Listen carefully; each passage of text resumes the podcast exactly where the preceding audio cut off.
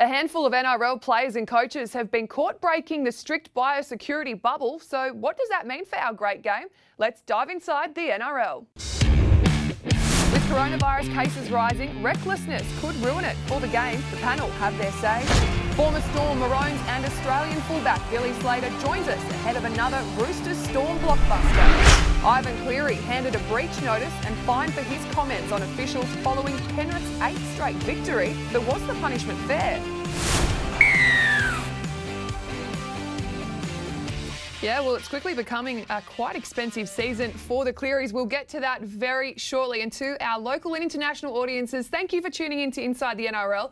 We love seeing all the comments pop up on Facebook, where you're watching from. But Michael and Jamie, biggest like out of the round. Oh, it's hard not to like the feel of the Penrith Panthers at the moment. That first 40, half, uh, 40 minutes in that first half was outstanding. And there's a little bit of a vibe out there at Penrith. I know you live out there. Is there there's something building out there, isn't there? There is. And, mate, do you know what I like the most? Wet weather football. I know we don't see it often. Oh, great. I, I just, Wet every, every now and then I like to see a splash fest. It was good fun. Good fun. That's okay.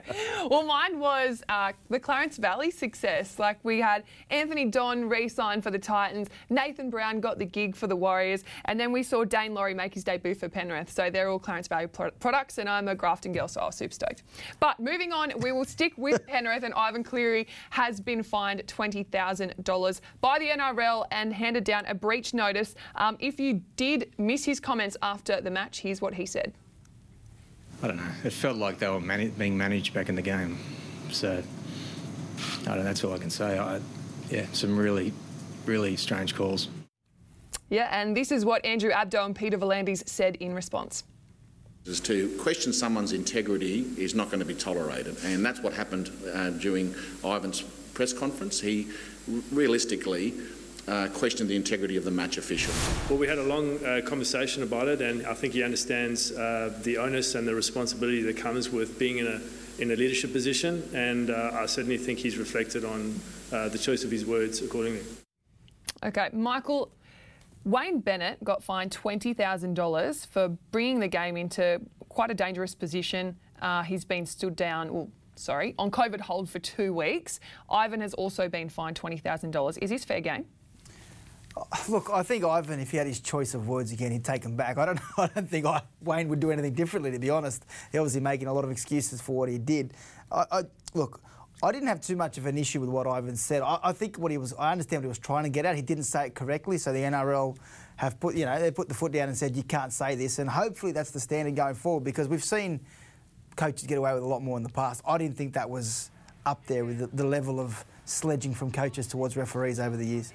premeditated for me from Ivan Cleary. This is the call uh, that he's probably talking about because it happens a couple of minutes later just here where Josh Mansour's on the ground, comes in, and he's right to question it, but it's, I think it's actually smart from Penrith. I, I don't really care about the fine because they haven't got a Cameron Smith in a big game that can go up and question the referee. They needed someone to shoot a little shot over the bow just to be able to say, hey, we might have the young kids that are leading the competition, but in the big games, we, we want the calls as well. So I think that Penrith go down there to have a little conversation before he goes in and he's going to just give a little warning shot ahead of what's going to be a deep finals run for the Penrith Panthers. So I actually think it's quite smart. And we've seen coaches do it forever and a day. Ricky Stuart's the master of it, you know.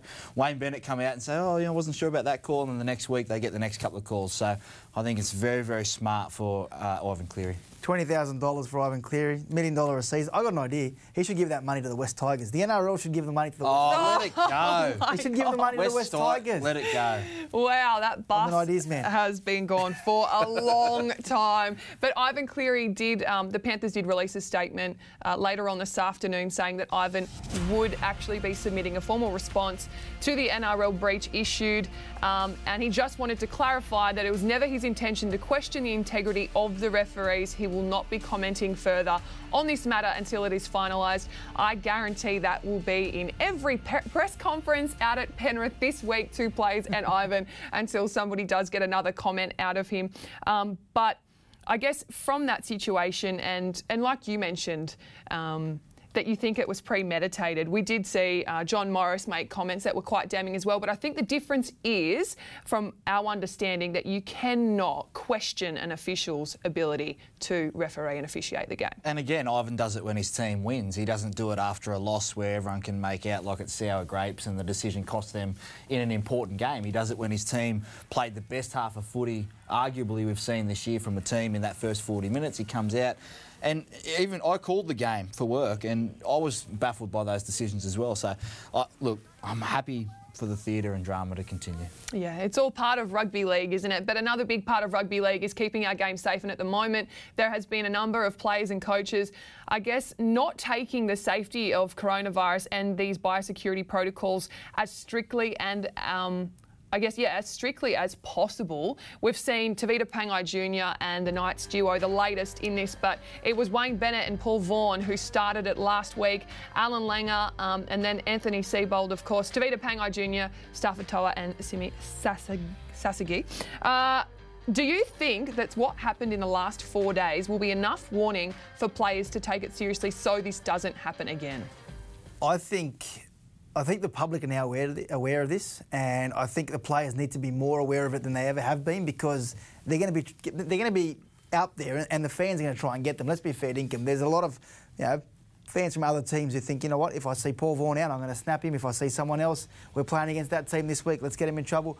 I think the players need to be on red alert because the, the, the fans and the public are aware that these guys aren't supposed to be doing what they are doing. And Tevita Pangai Jr. hasn't been, ha- well, and the Knights duo haven't been handed down um, their COVID well, he'll be fine. breaches and fines. Pangai Jr. Yeah. And from my understanding, it'll be, it'll be more than Paul Vaughan. Paul Vaughan received $10,000. I think you know, Pangai Jr. is looking at a little bit more. So do you think the players will listen? Because my understand, from what I gather around rugby league, if we actually breached everyone who's broken the rules, then we wouldn't have a competition. See, the players are trying to get away with as much as they can. Yeah, and it's going to be interesting how it unfolds in the next couple of months as well as teams continue to, you know, drop out of the eight and that boredom sort of sets in. So look, I, I just hope that everyone's you know put on notice now. And, and Michael's right. You know, fans have always been out to you know, take advantage of someone, whether you're out having a beer or not, yeah. at the wrong time. So I think the next couple of weeks is going to be red alert. And, and Peter Valine needs to be reiterating that to his players. You know, mm. that they, the competition has done amazing to get up and running again. We just need to make sure that we're not taking advantage of that and, you know, letting them down. Okay, but what about for the clubs who can't make the eight? Do they start getting a little lazy and start pushing the boundaries out of the Good bubble? Luck. Yeah. Yeah, and that's that's going to be the sad thing. If yeah. you know, I just hope that the players make the right decisions where, where possible, and coaches as well. You know, Wayne Bennett's not excused from that. So, um, going forward, as I said, you know, when teams drop out, it'll be interesting to see in and around what happens when those teams are finished and, and not playing finals because they're going to have to be responsible in what they're doing as they do every year, but they're going to have to be even on, on more high alert, as Michael just said. Thankfully, three of those teams are in Queensland where the restrictions are a little bit softer than they are in New South Wales. So they're not playing finals football by the looks of things. So at least that's a positive that they're they're uh, up in Queensland and not following the same rules as New South Wales. Yeah, one of those teams who is second last is the Brisbane Broncos, and we talk about Anthony Seibold, Alfie Langer, and of course Tevita Pangai Jr. in that COVID hold. Um, my question: Has Anthony Seibold potentially coached his, coached his last game for the Broncos? I think well, if they go and if they go down to Canberra this week and, and put a performance in and knock out the Raiders, then the questions have to be asked about Anthony. I, I think Anthony Seibold will see out the year, and the, my gut feeling is that he won't be coached next year. That's I don't think the Brisbane have gone this far. They're not going to pull the trigger with six weeks to go or whatever is left in the competition. He comes back, he'll see out the year, and there's going to be some serious questions asked in the off season.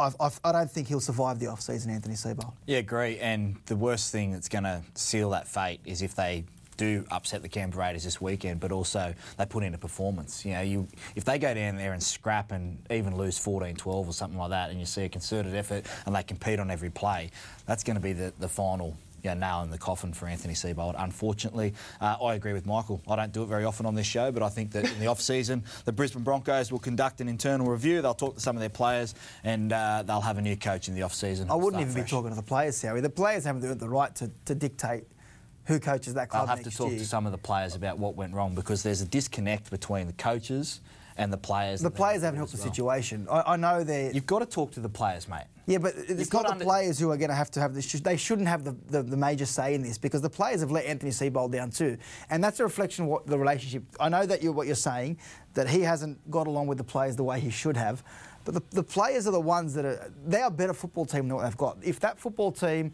You, you line them up, that talent, anyone would line up for a lot of those players. That forward pack is as good as there is in the competition. So the fact that they are losing the players to other clubs and players, you know, Tevita Pangai Jr., the lack of regard for the Broncos going out when he knows he knows the rules, he knows he shouldn't have been out there.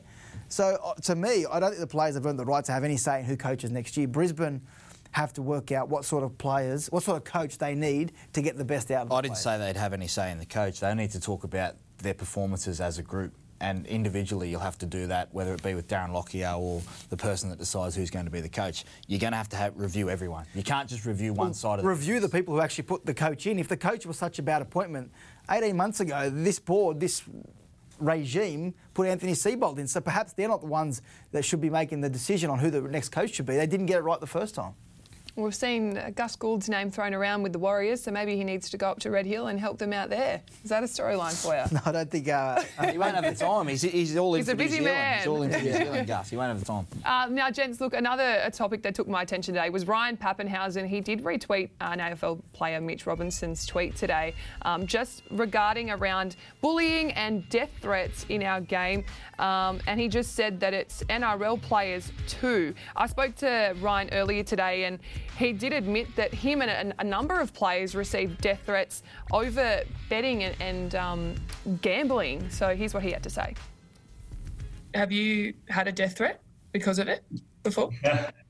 Uh, yes, um, and I don't think that's a surprise to many players. I think there's majority would have probably gets swept under the carpet because you get we don't really have a, a place to comment on it, or it uh, sort of makes you a bit of a target if you do go at it. So um, I think it's for for the people higher up to sort of figure out and uh, crack down on that a bit harder because uh, us as players, if we say something, it usually comes to bite us in the bum. So.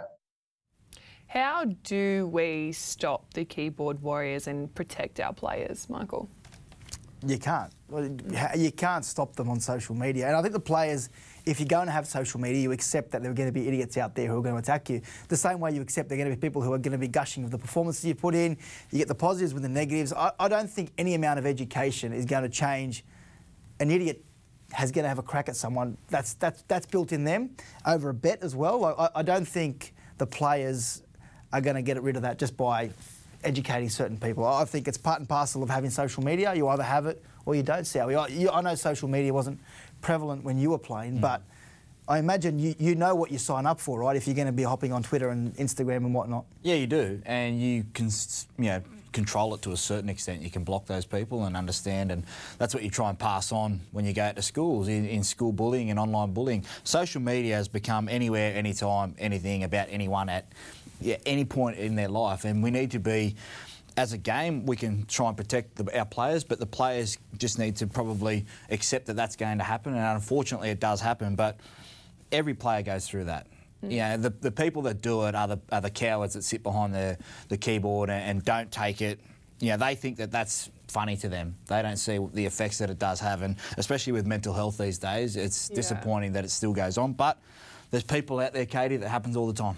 It's a catch 22 though, because you don't want the players not to be themselves and have this presence in social media. I remember my mum saying she could switch off from the world when you went home. You didn't have to turn on technology. Now it follows us. We work in that industry and so do players. You know what will happen? The players will shut the media out and they'll shut all the fans out, and then all of a sudden the fans will realise how good they actually have it and the exposure that the players give them. And if that's what you want to happen, then keep sliding in the DMs and keep being abusive and saying all that kind of stuff. Look at what Latrell Mitchell went through at the start of the year. He started outing people on social media. Mm. The support that he drove from that, from people, you know, fellow players and, and fellow non-Indigenous players getting behind that, that may be a way that you start to out people like that because at the moment, yeah, if you if you're just going to if we accept it, you're just going to have to get on with it. But I thought Latrell set a real precedence there, outing people on social media. Absolutely. Now we've got to get to our next guest, one of the best fullbacks in our game that I know I've ever watched, Billy Slater, nine commentator, who's been stuck in Melbourne. Thanks for coming on Inside the NRL. Uh, pleasure, Katie. Now, um, how is everything down in Melbourne? I know you're stuck, um, I guess, in COVID times and uh, in your home. Yeah, it's pretty tough down here in Victoria. Um, I'm, I'm one of the lucky ones. I, we live just outside of Melbourne uh, on a bit of property, so um, yeah, we can go outside. We've got a few animals and that sort of stuff to look after. But um, yeah, some people that live in town, um, some people are living in apartments and and locked down, so um, no work. A lot of people would be doing it financially tough. So uh, feeling for those. We're going to cut right to the chase with the storm. Your old mate Cameron Smith, decision is looming soon. How did you know when it was time to retire, mate? And what would be your advice to Cameron? Because it's not just about Cameron, is it? With Harry Grant and Brandon Smith, there's some mm. big decisions around the Melbourne Storm in the coming weeks. Yeah, there are. Uh, look, for me, firstly, Michael, I, I sort of knew that I wasn't ready re- to retire after 2017. I, I had a couple of serious shoulder injuries um, back to back, and, and I missed a couple of years. And um, you know, we had a pretty successful year in 2017, and I knew I wasn't ready to give it up. Um, but leading into 2018, I was pretty sure that that was going to be my last. Um, and I was just waiting for an opportunity or waiting for something to tell me that um, it, it, wasn't the right decision. Um, so, yeah, that was always going to be my last year. Just on Cameron, um, look, he's playing some great football. He, he's just got to decide whether he wants to go around again, whether he, he still wants to play the game. So, yeah, I, am not too sure whether this will be his last year or whether, whether he'll go around again. Um, I don't think the, the Harry Grant, Brandon Smith situation will, will come into it. Cameron Smith, he's afforded the right to, to make his own decision when he leaves this game. And don't worry, it'll be a huge transition for the Melbourne Storm if Cameron decides to hang up the boots. So um, it's a bit of a dilemma. Um, Harry Grant's obviously at the Tigers at the moment.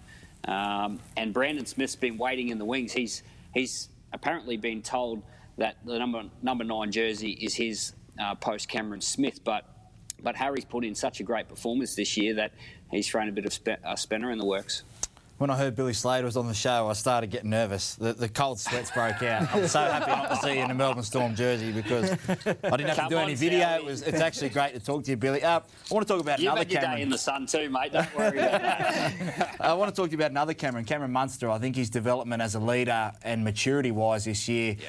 does that maybe play into the mind of the Melbourne Storm thinking, knowing that he's grabbed the team and taken that torch from Cameron Smith? Yeah, well, he certainly has from a performance level. I still think there's some growth growth in his leadership. Um, um, he's settled down a lot off the field. He's um, he's got a bit of a stable life off the field, and, and that's certainly reflected on the field.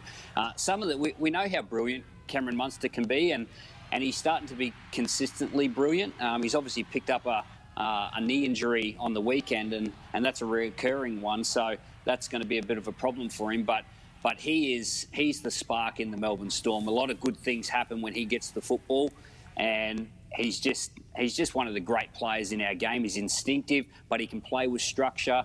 Um, some of the passing and skill, and he's so hard to tackle. So um, one of the one of the great players in our game, and starting to to become um, a, a, real leader within that Melbourne organisation. And no cams uh, for both this weekend against yeah. the, the Roosters. A huge clash there. Um, now, in the halves, would you trial Ryan Papenhuyzen in the halves, or would you keep? Would you move Riley Jackson, keep Jahrome Hughes in there?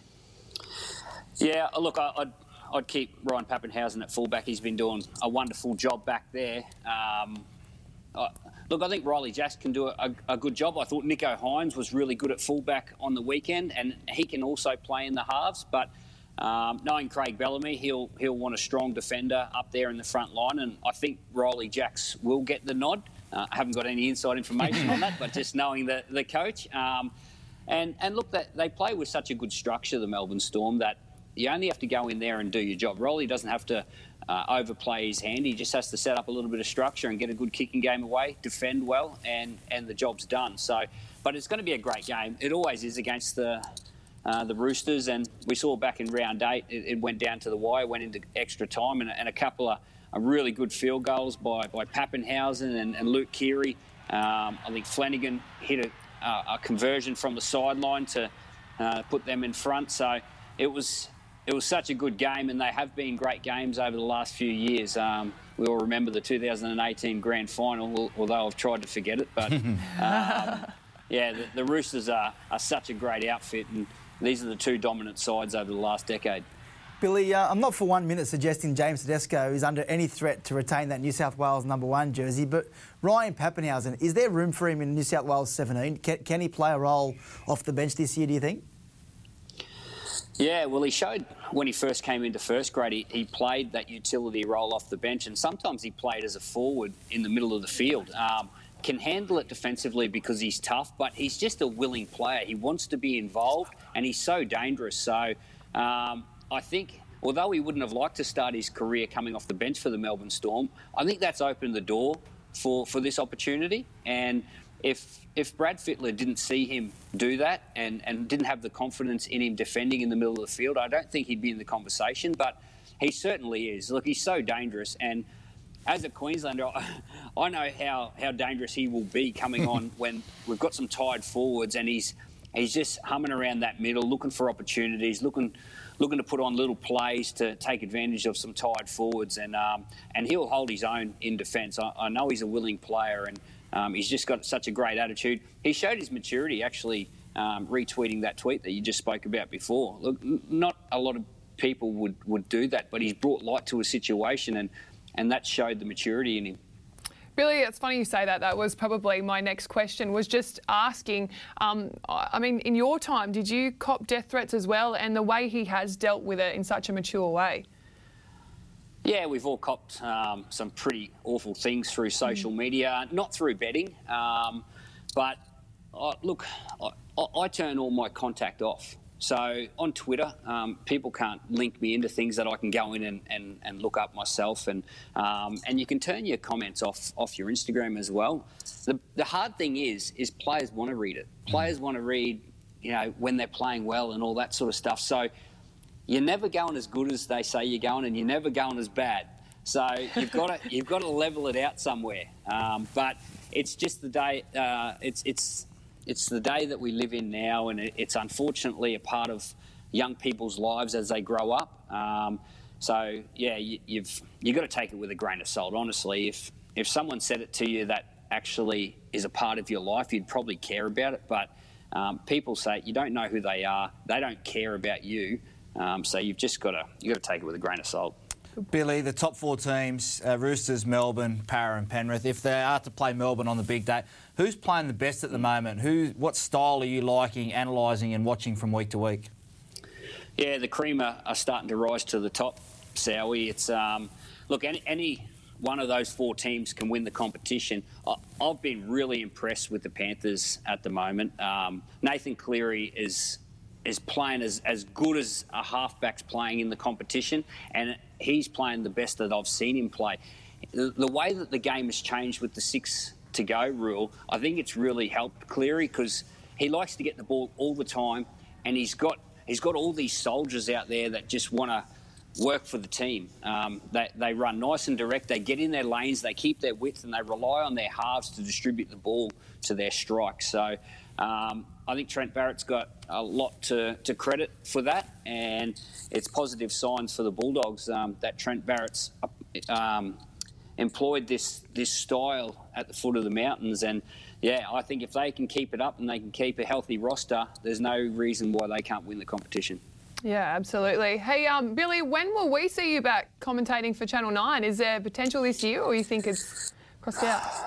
Yeah, it's not looking good, Katie. Mm. Um, look, I, I, suppose things would have to um, get brighter down here in Victoria before I'd be allowed to cross the borders. Um, yeah, so look, it's it is what it is. Um, look, if, if you know people are dying, so yeah. unfortunately, it's it's a pretty grim situation down here, and hopefully we can just get this this virus under control in our state. And um, look, I, I did hear that there was you know, the speculation about the AFL Grand Final moving to a different state and all that sort of stuff. I really hope it's done with a lot of respect because um, you don't want to be taking advantage of Victoria right now. And I think as a country, we, we really need to be pulling together and, and respecting each other and helping each other out. Yeah, health is certainly number one. I, we really appreciate your time and make sure you and your family stay safe. I did just notice that horse uh, drawing in the background. I'm sure that's from your wife, Nicole. It's absolutely beautiful. Uh, so please pass on that message. it looks fantastic. but uh, thanks so much Will for your time, Billy, and yeah, stay safe with the fam. Yeah, thanks, guys. See you later. Billy Slater there. And make sure you tune in on Thursday night for that blockbuster, The Storm and the Roosters, live on Channel 9. It is now time for Sweet or Sour. Jamie? Can I have two sweet or sours? Yeah, go for it. That's pretty cool talking footy with Billy Slater. Like Yeah. for me, yeah, like seriously, He's a I'm playing against he? him, but talking footy is something in post retirement that I love doing with former players and to talk footy with him. Uh, but uh, another sweet or sour this week. It's sweet. The, the Titans. Ash Taylor. So friendly. He smiled on the weekend, and I just love. It just reminded me of yeah how good this kid can be. I thought he was outstanding on the weekend. They're up and about at the moment. The Titans. They're competing for every play. Justin Holbrook's bottled something up there for me that they can really benefit off another preseason. But that smile there is is why we play the game. And Ash has been through a really tough time off field and on field with his, some of his performances. And I've questioned you know whether he's the right man to get them through. But when I see him play like that, with that I guess, happiness for the game, that makes me really, really happy. So I enjoyed that on the weekend. Yeah, that smile is so big. I feel like I haven't seen that smile on him for a long time. It's good to It's see. It's infectious. And Yeah. his team, they get those forwards next year, and uh, he's the big question mark. If he can deliver how we all know he can, you know, they're, they're a potential top eight team next year. Yeah, fingers crossed, fingers crossed. All right, you gents need to get over to the touch screen for another insightful meet. And while you're doing that, it's time now for the Casualty Ward brought to you by Go Healthy Vitamins. Unfortunately for Manly, Addin Fonua Blake is set to miss a month of footy after a high grade PCL injury. Marty Taupau will have to pass HIA protocol after he failed to return, suffering a head knock. Cameron Munster faces a second stretch on the sideline after doing the same medial ligament injury that kept him out for two weeks earlier this season. Billy Walters has played his last game for 2020. The West Tigers confirmed a dreaded ACL and MCL for the 26 year old. While Canberra are hopeful Siliva Havili will play against Brisbane on Saturday despite a tricep injury. In other casualty ward updates, a hip pointer injury shouldn't keep Jake Averillo out of their clash against the Tigers on Sunday. As for West Tigers, we could see Jacob Liddle line up. The club confirmed he is fit to play after suffering an ACL injury last year, but it's unclear if Michael Maguire will name the hooker. And finally, some good news for the Roosters. Josh Morris and Jared Waerea Hargreaves are expected to make their return this week, recovering from their respective calf injuries. That's this week's Casualty Ward brought to you by Go Healthy Vitamins. Now, Jamie and Michael, you're back on the touchscreen and looking at halves and their vision today. Yeah, Katie, specifically Shaun Johnson and Lachlan Lewis. Sowie, what did you see on the weekend that highlights the difference between them? Well, I just saw Lachlan Lewis who throws an intercept to Josh Addo-Carr, but the difference between a rookie half who's still cutting his teeth in the NRL and a veteran. If we go to the touchscreen, you see Lachlan Lewis who's at second receiver. He's trying to get to the outside of this up and in defence of the Melbourne Storm. As play unfolds, he digs right into the line, but just here, his vision is all into this part of the Melbourne Storm. He's just looking there. He hasn't looked to see where Josh Addo-Carr, who's going to come up into this lane and take the intercept, is. And by the time he swings his head around, throws the ball, he throws the intercept to Josh Addo-Carr. Now, the up and in Melbourne Storm defence, you can see there. It's too late by the time you swivel your head versus what we're about to see with Shaun Johnson. So, what does Shaun Johnson do differently to actually get the try with Ronaldo Mulitalo? Well, what I've liked from Shaun Johnson's game, especially yesterday, was his patience to be able to come up with the right play. He knew when to kick in behind the line, and he also knew when to come up with the right play to pass. Again, you see Shaun Johnson at first receiver here. Going to the line, he's, he's been kicking it all afternoon, so he knows that he's got Mike Acevo on the back foot. Goes to the line here, and just as he pause there, his vision is all about in here. He's got Mike Acevo looking in, who's lost his winger over here, which is Ronaldo Mulitalo, and then all of a sudden he gets him with the eyes and scores the try. Great hands from Mulitalo, but this shot right here will show Shaun Johnson's eyes. That's 45. That's what you didn't see with Lachlan Lewis. Lachlan Lewis was looking in, swivels ahead really quickly, whereas Shaun Johnson's vision was at 45, comes up with a great play perfect game from Shaun Johnson yesterday. I know they didn't get the win, but that's the most in control of his game he's been in a long time. Well, there you have it, Katie. We love Shaun Johnson here, and he's showing why. Absolutely. I feel like I'm learning something week in, week out as well. I'm sure the audience is too. Thanks, gents. Coming up, hit or miss. But before we get there, it's time to, I guess, give a bit of recognition to our unsung heroes, those in the community, the volunteers, and of course, all the grassroots footy clubs. We do get caught up in the daily news, but it is time to honour those with the community awards. Let's take a look at the last year's winners.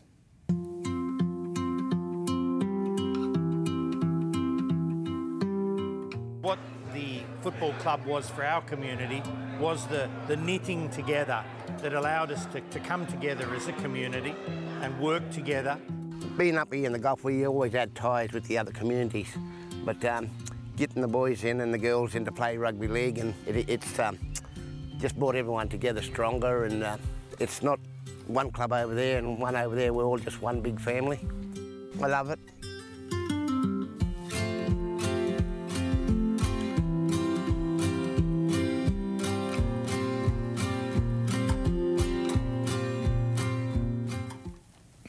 And like you saw on the screen, you can cast your vote, playrugbyleague.com forward slash community awards. So make sure you get your votes in there. It's now time for hit or miss. All right.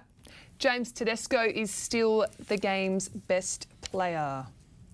Uh, I made the mistake of I made the mistake a few weeks back of saying that maybe Tom Trbojevic was coming for him if he hadn't got it. I made Yeah, and you jinxed him. I love Tommy, but yeah, I did jinx him. James Tedesco, it's, it shouldn't even be in there because we're both going to say hit. We want to argue. It's a hit for me. Yeah, look, there's talk around yeah, Luke Keary and obviously Nathan Cleary and what they're doing. They're playing fantastic at the moment, but this guy for me, if you have one or two bad weeks, doesn't mean you're still not the best player in the world. And I think Thursday night you will see James Tedesco light up the SCG. He is the best player in the world. We had Billy on earlier, and I never thought we'd see anyone better than Billy, right? Will he go close? It, it- well, it depends how you, you count up. If you're going to talk championships, if you're going to talk, you know, Billy Slater changed. Just impact on the game. Like, Is it? No. Will he be in the same category as Billy Slater by the end of his career? Uh, he plays the game how he plays it now because of Billy Slater. I think that Billy Slater's a He's the pioneer. Well, yeah, Yeah. yeah, When he he changed the way fullbacks caught the ball, played out the back, all that kind of stuff. So What if the game changes again for the number one and he's still around? Could Okay. you see the fullback position change? It's hit or miss, not hit or miss as many times as I want. Keep going. How's this? You can't oh change the narrative. Michael ah. Chalmers telling me what to do. Stop it. Sit in your chair. All right. Nathan Brown will take the Warriors to top eight. Finals contention in his coaching tenure at the Warriors. Hit or miss? that's a tough one. I'm going to say hit. I think they've they've gotten they've gotten more out of this year than the five teams below them, which is the Dragons, Cowboys, Titans, Bulldogs, and Broncos. That that's coming over here and setting up base and, and wanting and, and winning and all that kind of stuff. That's Nathan Brown goes over there now, and that core group that he decides to keep on contract and all that kind of stuff, they're already in front of where they should have been. So I think yes, I think that they've really shown something this year.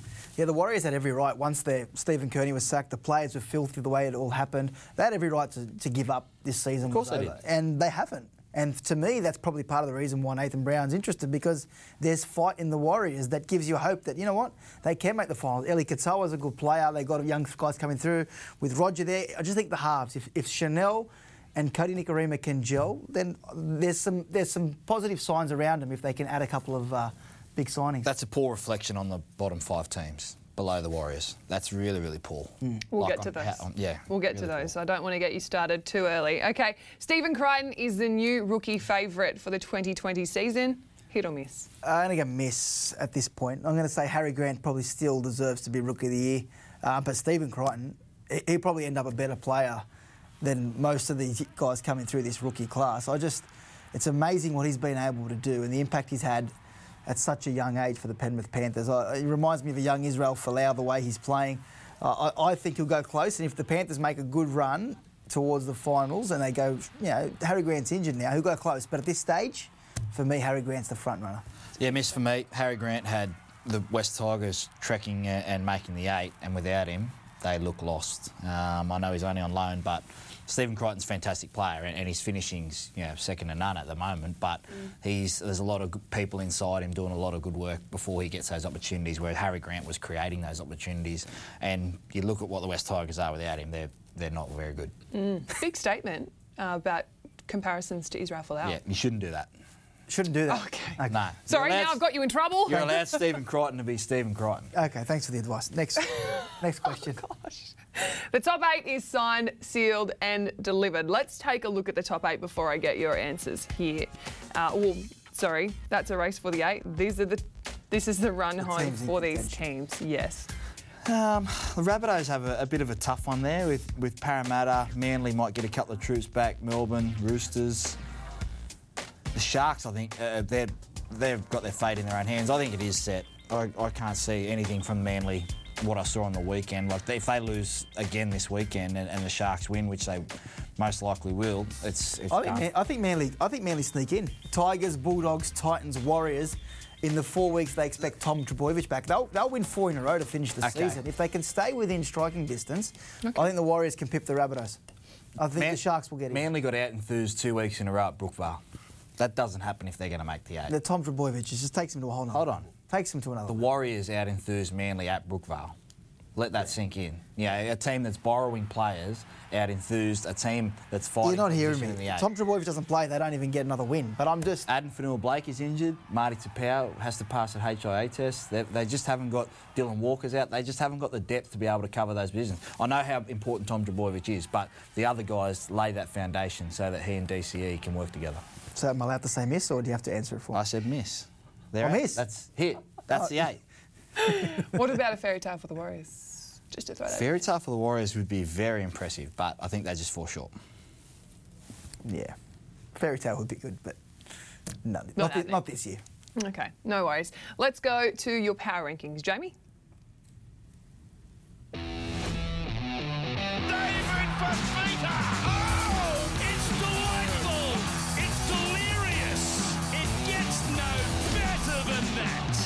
This week's NRL Power Rankings see the Parramatta Eels drop down one spot to number four. I just think out of the big four that they are probably ranked for in terms of competing for a championship. I'm worried about some of their defence because the last couple of weeks they've had big leads uh, and they've just let the teams back into it. Yeah, they're finding ways to win, but the positive for Brad Arthur would be the fact that they are doing this two months out from the finals, not two or three weeks out from the finals. So they've got time to correct things and get through this little lull and fire up as they head towards the finals. Dylan Brown's been sensational, especially with Mitchell Moses coming back into the side. It's important if they are to win the title this year that his development continues to take control of the team in case Moses is handled in one of those big occasions. Yeah, uh, mate, the, the New South Wales halves, Cleary, Keary, Moses, they're all playing really well, good football at the moment. See who wins the comp. The Gold Coast Titans, for me, have the brightest prospects in Queensland going forward, and they showed that on the weekend. They make a climb up the power ranking. AJ Brimson, I didn't expect this coming back. I saw what he did against the Roosters, and whilst I was impressed, I probably need a little bit more out of him. He certainly delivered on the weekend.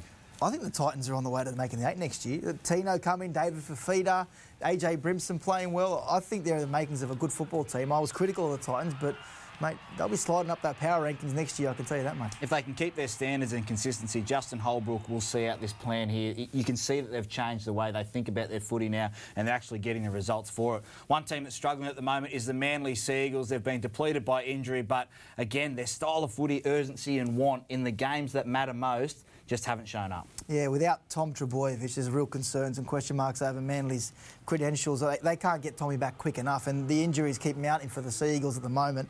I don't know. They'll scrape into the eight, so I just don't know how much of an impact they'll have in September. No Addin Fonua Blake, no Marty Taupau on the weekend hurt them, but I think that that's, that's the last bell for the Manly Seagulls. I don't think that they'll make the eight from here. So make sure you keep an eye out every Monday at midday for the NRL Power Rankings. Thank you for that. As always, Jamie, it's now time for Champ or Chump, and we're a little light on this week, but we do have a goodie. Jason Demetriou and his dance moves after, of course, South beat the Broncos. He was asked to show them off, and we do remember Wayne Bennett. Here's what he had to show off. Oh, He's going to have to work on that. Am I right? Chump, chump. Yeah. Sorry, Jason. Not, not his best.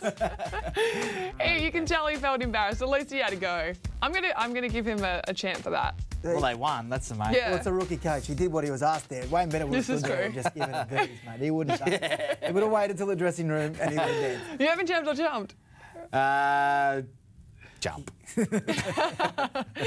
Uh, all right. Well, don't forget, NRL Teams is here tomorrow. Zach Bailey, Brett Kimmorley, and Robbie Farah from 355 to bring you all the latest on the 16 NRL teams and their lineups for round 14. And that basically brings us to the end of the show, gents. Shout outs. Shout out to our number one fan, actually. My little boy, four year old Ollie's at home with tonsillitis, struggling at the moment. Ollie, I know you're watching. I'll be home soon, mate. Get the dinner ready for me.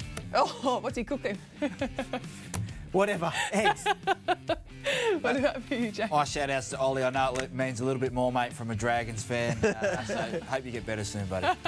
We love you, Ollie. Thanks for tuning in. I've also got Elaine Nolan. I know you're watching. I think she's actually arguably probably the number one fan. She gave me Panadol when I broke my nose, so thanks for that. Also, Emily and Joe, love yous. That's it. That, that's okay, enough? great. Okay. Yeah. Okay. Until next Monday, have a good one.